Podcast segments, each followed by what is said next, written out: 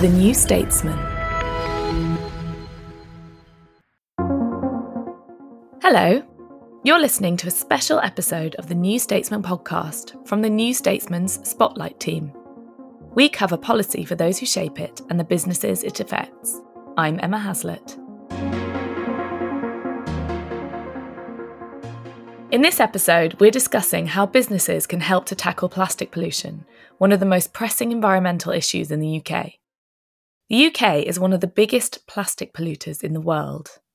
According to Greenpeace, we produce more plastic waste per person than almost any other country, with our supermarkets creating roughly 800,000 tonnes every year. To stop plastic ending up in landfill or oceans, we need to find ways to minimise waste through keeping products, packaging, and materials in circulation for as long as possible. This can be achieved through methods that reduce, reuse, repair, and recycle plastics rather than dispose of them after a single use. This more sustainable model is known as the circular economy, and policies such as deposit return schemes, which are already used around the world, can help support it. With the general election coming up, Creating a circular economy will be a crucial component of the next government's net zero agenda, and businesses will also need to play their part. We'll be looking at the schemes that companies can commit to and how government policy can incentivise them. This episode is sponsored by Coca Cola Euro Pacific Partners. Joining me is Julian Hunt, Vice President of Public Affairs, Communication and Sustainability of GB and Northern Europe at Coca Cola Euro Pacific Partners, Ruth Jones, Labour MP for Newport West and Shadow Minister for Environmental Protection and Animal Welfare, and Dr. Costas Velis, a lecturer in resource efficiency systems in the School of Civil Engineering at the University of Leeds. Welcome to all of you. Costas, I would love to start with you because there is a statistic saying that UK supermarkets create roughly 800,000 tonnes of plastic waste every year, more per person than almost any other country. That is quite a shocking figure. Why is it so prolific here, and what is the impact on the environment? Yes, uh, thank you, Emma. I, I think uh, we should be a bit careful about uh, those statistics that have not necessarily been obtained with uh, a standardized scientific methodology. All in all, uh, our research demonstrates uh, that the consumption of materials and the arising of waste is strongly associated to socioeconomic conditions. That said, the plastics materials consumption across the world is not so dissimilar. It's one of the parameters that most of the societies, from the least affluent to the most affluent, um, find that they all of them, as a percentage of the uh, uh, municipal solid waste that we're generating, they all generate similar uh, percentages. So I would say that all in all, the amount of waste uh, plastics that we're seeing in general is uh, really in line with our level of socioeconomic development. So it, it, might not feel like it, but we are one of the more affluent countries. What measures can the UK put in place specifically to manage it? There's a lot of measures uh, that are already in place and had historically in place. Uh, however, we understand that we need to change. We need to boost circularity.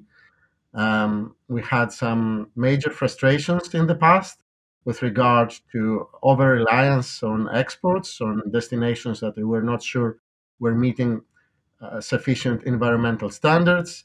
We have still major issues with uh, littering of that material. But we need a complex array of measures, of course, measures that are in the direction of uh, product stewardship uh, in the form of uh, extended producer responsibility or deposit return schemes, and uh, wider measures are in the right direction.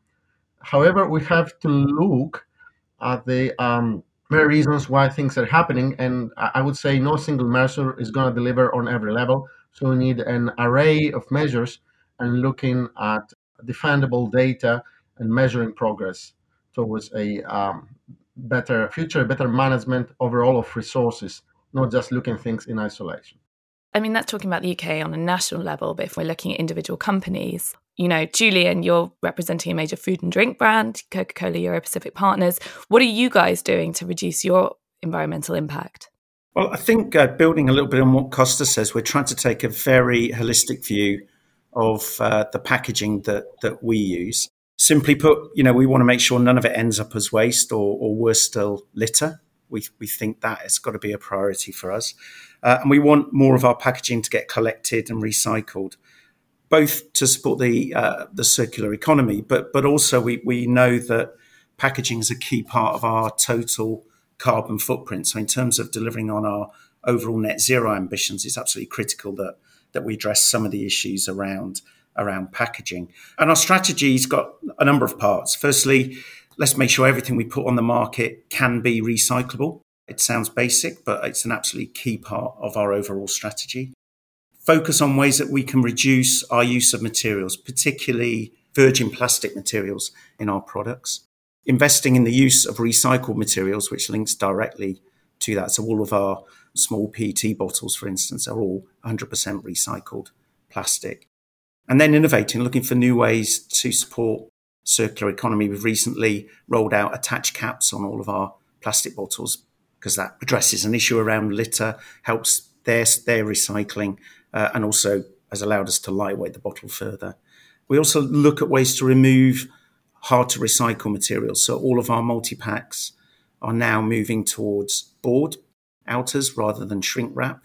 We know that technically shrink wrap can be recycled, but for the consumer, it's actually quite hard to do it, whereas board is typically collected in most curbside schemes. And by board, you mean cardboard, presumably? Cardboard, yeah, cardboard multi packs. And then the last last thing for us is explore ways that we can grow our draft business. So the dispense units that you see maybe in pubs and restaurants, it's a big part of our business, and look at new models to grow that side of our business, as well as look ahead to the future and the possible role to be played for refill system. So lots going on in all of this, but we're trying to take a very measured and total view of our packaging, our packaging use, and how to improve its circularity and sustainability. And I think linked directly to that is the collection point, and for us, the opportunity for Great Britain as we look now and then beyond the election is the introduction of deposit return schemes for beverage containers. It's absolutely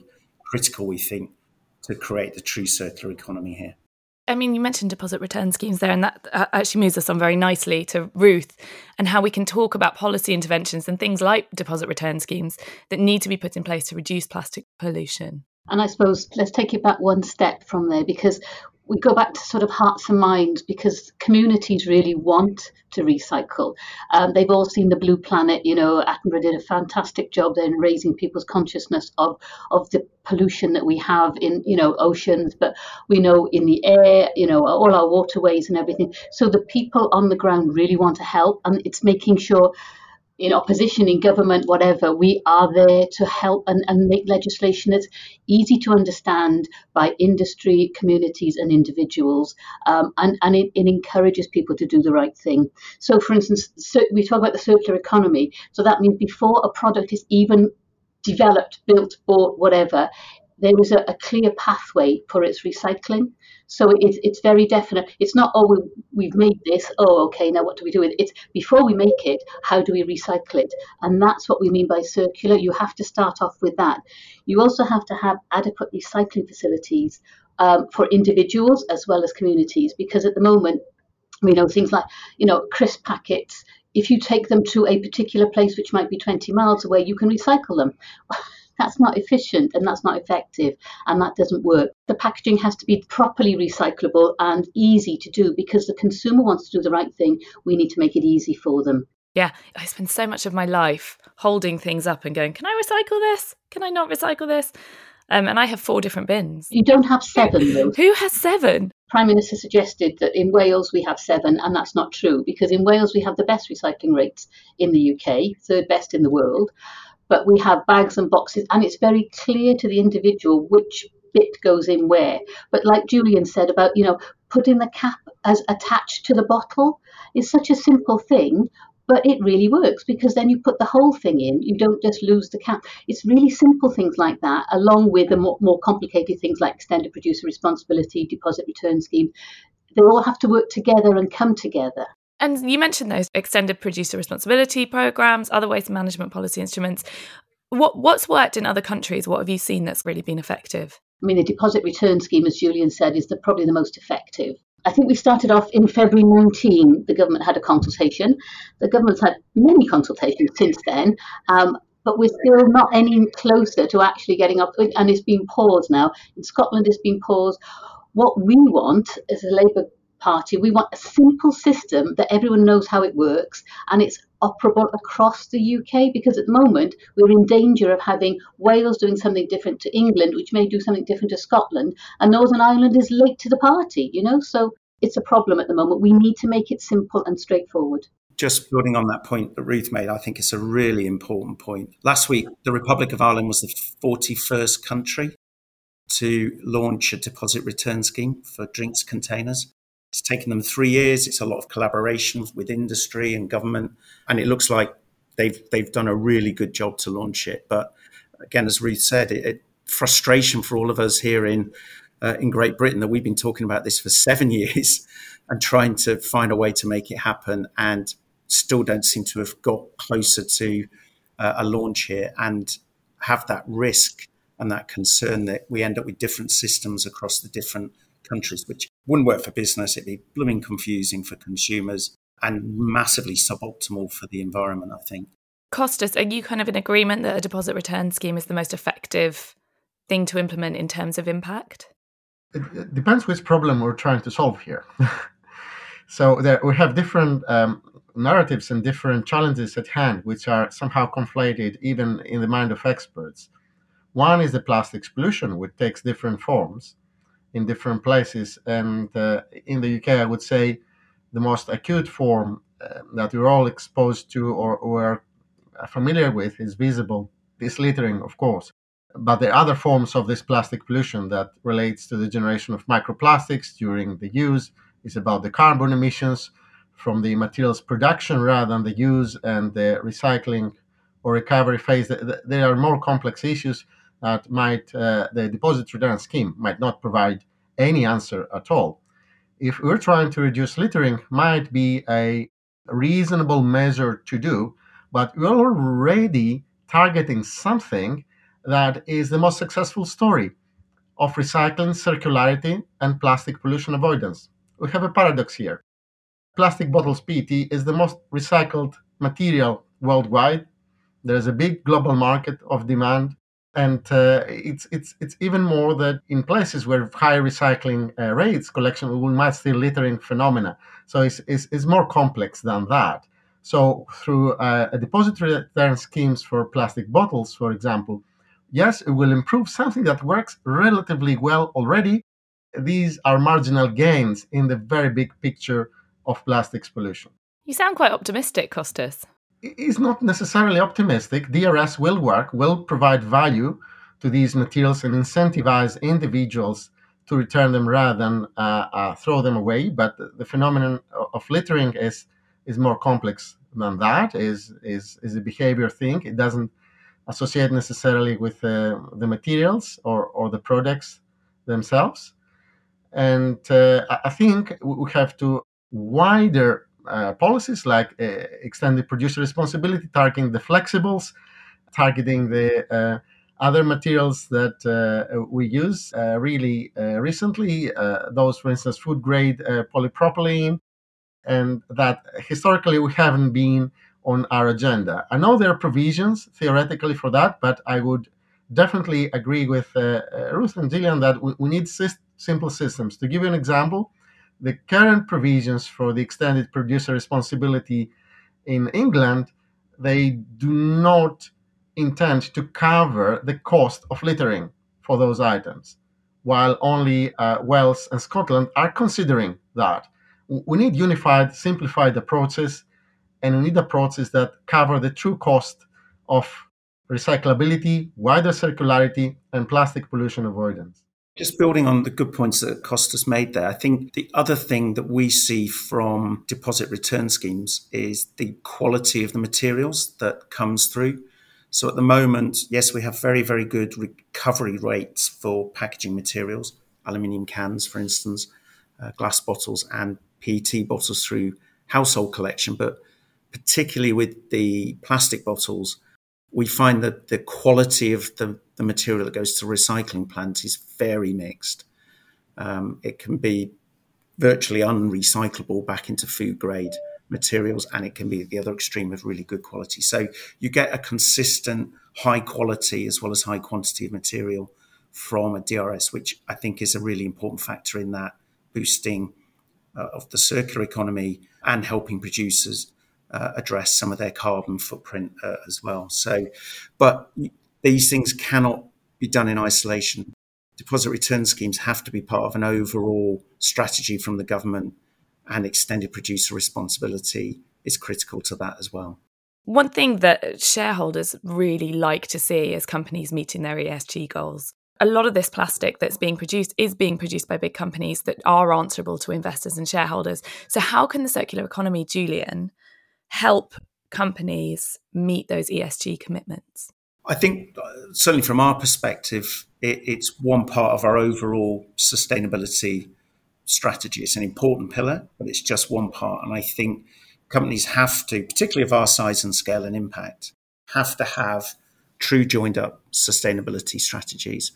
Not, not only because our consumers expect it, the civil society that in which we operate expects it, but but also increasingly shareholders expect. And I think certainly my time here at uh, Coca Cola, I think the thing I've seen and I've been pleased to see is much more scrutiny and attention coming from the investment community onto businesses to understand what are they doing and what positive role are they playing in the world. Absolutely. And Ruth, I'm moving on to you you know, how can we use policy as a tool to incentivize businesses and to help them meet those ESG commitments? I think it, it, comes down to the bottom line is money. So basically, if you're taxing companies, you need to make sure that they understand the legislation. And I printed it off this morning, the EPR guidance. It was a big load of paper. Don't worry, I'm going to recycle it afterwards. But it's really important that we make it straightforward. It's like the tax system, you know. If it's straightforward and easy to understand, then people will do it. Otherwise, you get evasion and avoidance, and that's what we don't want with EPR. We want to make it straightforward. Companies know what they have to do. At the moment, they're collecting data. They're not sure exactly what data to collect, exactly how it's going to be used, how much will they have to pay in the future. It's very difficult to build your business when you're trying to juggle unknown financial commitments in the future. So I think that's really important that we're clear with business what we want from them. Let's be honest, business, you know, Coca Cola, uh, like all the other big businesses that I meet with regularly, they're all committed to working together to make sure we save our planet. It's it's it's you know it's a basic.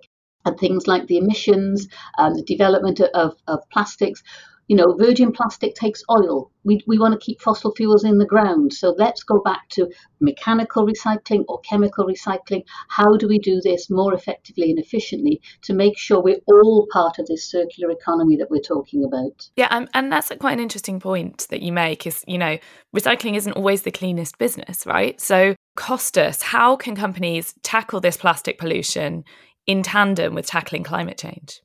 I think this uh, is a very interesting question because it, it uh, points to the fact that, again, we have different uh, challenges. Sometimes things are getting uh, confused here. So, climate change is an absolute necessity to tackle, and there is a dimension there of the plastics pollution or the circular economy agendas that uh, really speaks and can uh, help address the climate forcing we're experiencing. So, essentially we want to um, produce less plastic. There's no other way around. I think there is a major misunderstanding uh, around the world that the major action that we can take to address climate forcing and climate change is to recycle more. Um, yes, these can uh, offer certain tangible, quantifiable benefits, but is nowhere close to the benefits that can come from less consumption. And we have to be absolutely clear about that. Ruth talked about the necessity of simplicity, and we have been arguing for years that the complexity of um, whole systems is at the basis of the failures we've been experiencing, and uh, also results in loopholes, as we had in the past with the PRNs and PERNs systems, which needs major revision if it is to work in, in a useful way and not exploited by criminal activity in the future. So uh, what what I'm saying here is that we need things that we know that can work, but we need also more, if you like, dramatic changes in the way we see things. For example, if we talk circularity, we have to move to more refillable solutions, build more on the reuse side of uh, things that are currently just uh, explored on the surface, but we haven't seen much tangible action really. We also need to uh, have a look on the wider implications. Of course, we're trying to sort out the UK challenges, and we have a lot of challenges here. But if we look on the wider Commonwealth, the plastics pollution challenge and the absence of circularity is massive, and it's possibly the Commonwealth is roughly responsible for half of the global plastics pollution emissions our, our models are showing. So, in that sense, yes, we can uh, simplify things. We can take different measures. For example, we could start collecting all the plastics. And we build on innovation. So there are all sorts of things that can be done. We can collaborate the businesses together with academia, but also the different sectors themselves to find win-win solutions across the supply chain, which hasn't historically been the case. So there are lots to be done beyond the mature conventional thinking that is already proposed in uh, the law that was put forward and, to my opinion, unnecessarily delayed deposit return schemes and extended producer responsibility. They won't solve every aspect of the challenges at hand. We need more radical thinking. It's interesting there, Costas, because you, you mentioned the holy triad of reduce, reuse, recycle, which is the phrase that we hear all the time. Julian, Costas made pretty clear there that reduction is the most important thing. Would you agree with that? What about repairing things? You know, what, what should companies be prioritizing? I think that the smart companies are, are embedding um, all of those principles into their operate, operating models now building on the points Costas made, it is it is absolutely about looking at your use and where can you reduce the amount of material you use and where can you start increasing the amount of recycled materials you use. And that's not only the right thing to do, also usually it comes with business benefits as well. So, you know, the smart businesses have long recognized the importance of doing that. And then going forwards, you know, it is about looking at new business models. And I say new business models because there will be back to the future really for in a, in a UK context. But refill reuse systems we used to have, certainly for beverages. 30 plus years ago, they started to be switched out. Um, whereas in uh, quite a few of the markets where we operate, um, they are still a really critical part of the overall pack mix, very popular with consumers. So, you know, I think in the UK context for us, the immediate priority is we've talked about it quite, quite a lot on, on this podcast. Let's get the EPR DRS changes in place, that's the right thing to focus on. As a business, we want to build on that by looking at our dispense business, which is effectively a packageless part of our overall business. Can we grow that? How do we grow that in new and innovative ways? And then, who knows, five, ten years from now, how do we build on top of that a refill business similar to what was probably here 20, 30 years ago and what we see in other markets doing doing really well? And, it, and it's kind of that stepped approach that, that we're also really giving a lot of thought to at the moment. And Ruth, I guess this leaves the last question to you, which is, you know, with what Julian has mentioned, should the government be working in tandem with companies to help them implement those kind of policies, or should you be kind of laying down the law? I, I'm a, a, a, team player, so I believe in cooperation, collaboration, and working together because that's the only way to get things done. We have experts in academia like Costas, but we have people like Julian who will say, this will not work, or this will work, or we can work it together. So I think I, I, see government as an enabler and a facilitator rather than laying down the law. And I think it's important. We do have clear legislation and we have timely legislation because at the moment we appear to be kicking the can, whether it's aluminium or whatever, it's being kicked down the road at the moment. And we need to get on with things and do things. We need to make sure that schemes that come in can be modified and amended because let's be honest, nobody sets it perfectly the first time round. But I mean, as Julian said, we I'm old enough to remember the milkman. You know, you put the milk bottles out in the morning, you've got your fresh ones back. That's a basic, you know, recycling scheme, refillable scheme. You know, I, you can take your get your plastic containers and get your cereal at the local shop and whatever, in certain areas now. We need to build on those things. Even things like going into the future, cardboard wine bottles. I've seen them, they do work, they don't leak. Um, it's really important that we move forward as well as remembering what worked in the past, you know, bring the two together because that's the only way to do it. But always keep talking to industry and the community because that's what we need to do, mesh it all together. Thank you to our panellists Julian Hunt, Ruth Jones, and Costas Velis. You can find more coverage of Spotlight's policy reporting at www.newstatesman.co.uk forward slash spotlight. My name's Emma Haslett, and this episode was produced by Suze Cooper. Thanks for listening.